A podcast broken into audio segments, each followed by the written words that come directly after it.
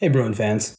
Welcome to another episode of Bear With Us, the George Fox Athletics podcast. I'm your host, Seth Preuss, Sports Information Director here at George Fox.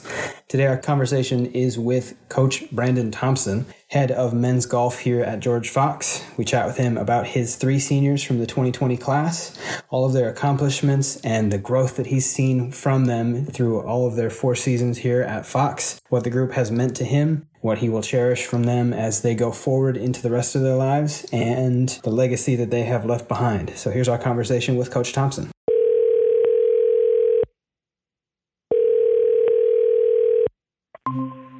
Joining us on the other end today is men's golf coach Branden Thompson. Coach Thompson, thank you for taking the time today. Yeah, my pleasure. Uh, coach Thompson wanted to talk with you about the 2019 20 season and uh, your three seniors on the roster. Coach, one of, if perhaps not the best seasons in men's golf history here at George Fox with uh, a really strong start in the fall. You guys win the 2019 Fall Classic, uh, which you hosted at the OGA course. This group off to a phenomenal start in the spring as well, winning the Pacific uh, Spring Invite, four tournament wins overall as a team, and a handful of medalist finishes as well. And uh, coach, this is a team that over their time at George Fox looks like they've just continued to improve, finishing sixth in the standings as freshmen, fourth as sophomores, moving up to third in their junior season in the Northwest standings, and then they were in pole position essentially this season before uh, everything really around the world comes to a pause for the moment with the COVID situation looming. But this is this is a group that has really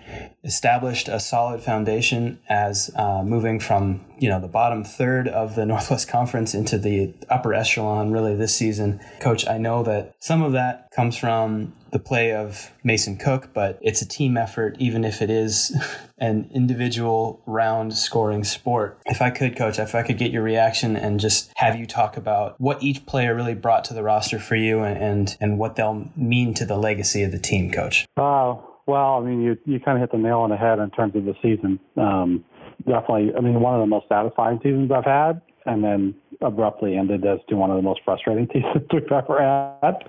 Um, and I'm not alone in that, but we were just trending so well.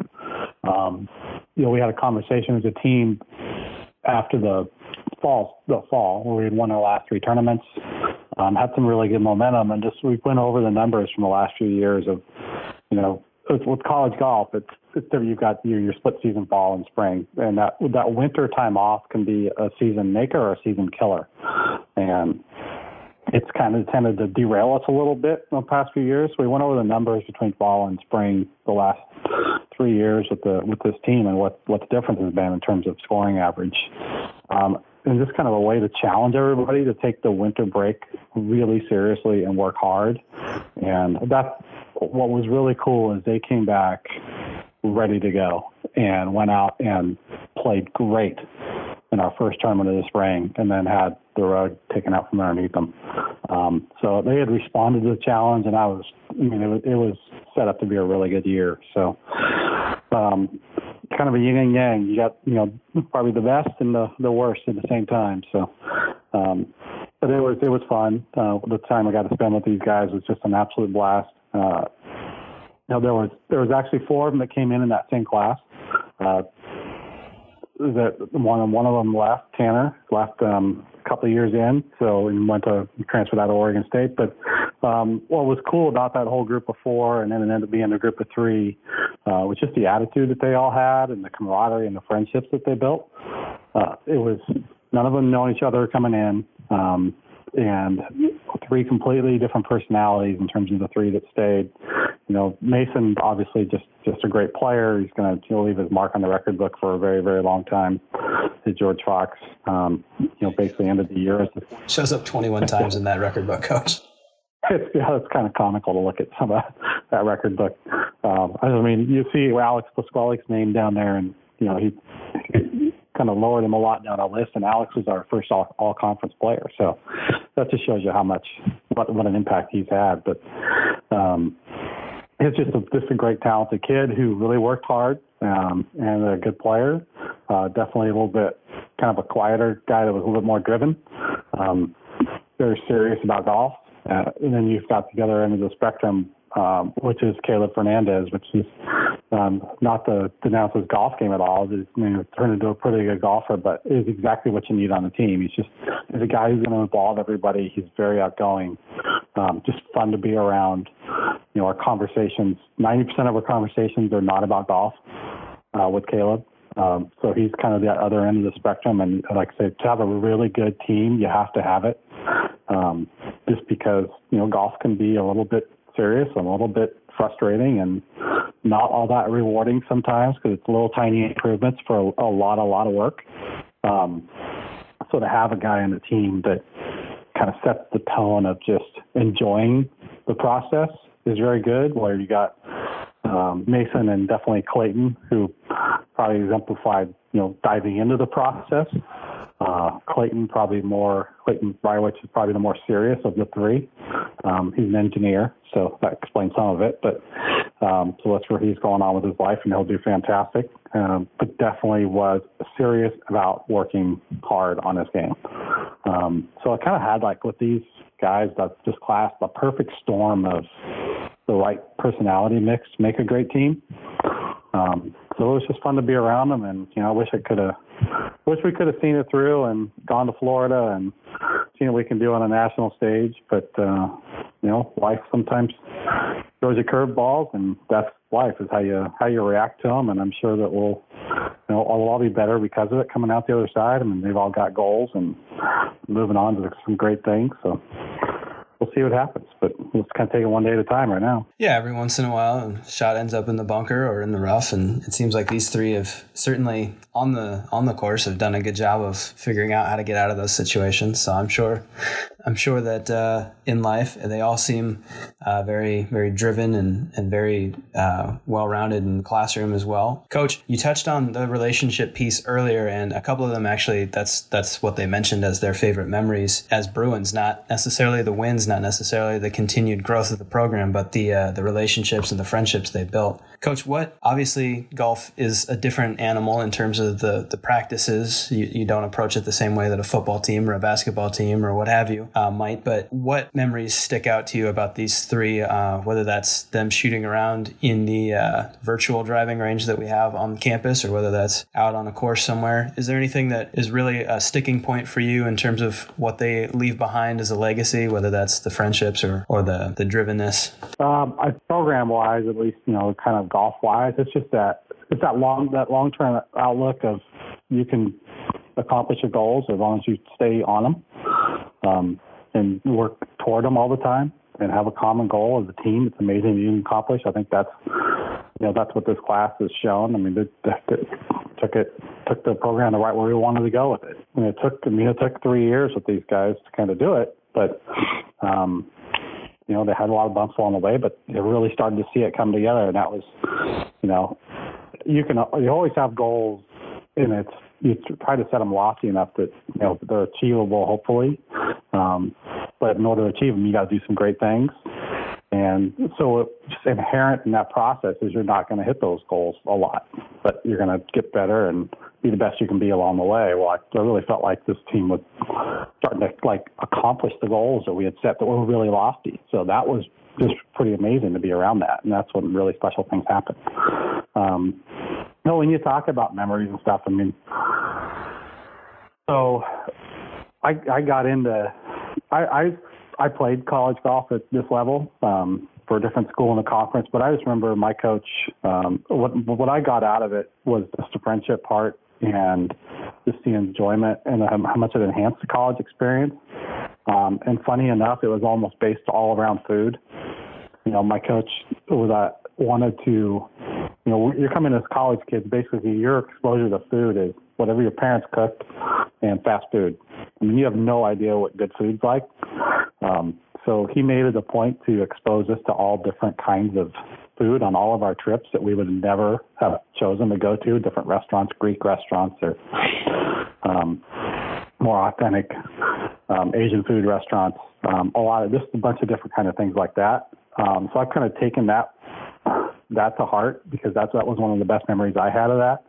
Um, so you know, I tell these guys basically, I'm your golf coach, but basically when we're traveling, I'm your you know, I'm not a food food advisor. My most important important job is to figure out where we're going to go have dinner. That's going to be amazing. So, all right, I didn't realize we had a foodie in the department, Coach. I'm not really a foodie. It's just you know I want to go find something cool and um, something a little different uh, that we'll all just kind of remember. And it's those times when, especially, I know golf is cool because we're not traveling with not like a football team. I'm traveling with it 50 people. It's we're traveling with six or seven of us, depending on you know an individual or not. So you get to sit around a table and have some really good conversations and get to know each other. Um, parents will come along sometimes. You get to know some of the parents. Um, so those times around a table with some really cool food I just that's the part around these guys that I'll miss. And I'm, I'm lucky that I'll get to keep doing it, you know, with a new group of kids.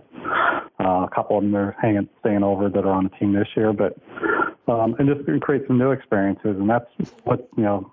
What I feel worse about the, the whole thing is that these guys missed out on you know four more tournaments of hanging out with each other and going and having meals and just that camaraderie that comes with that. Anyone uh, able to handle a particular level of spice on the team, coach, as you try out those different cultural foods, or are they all uh, sticking in the, the safe lane? Oh, there. Some of them are a little bit more like Caleb's dad is definitely a foodie.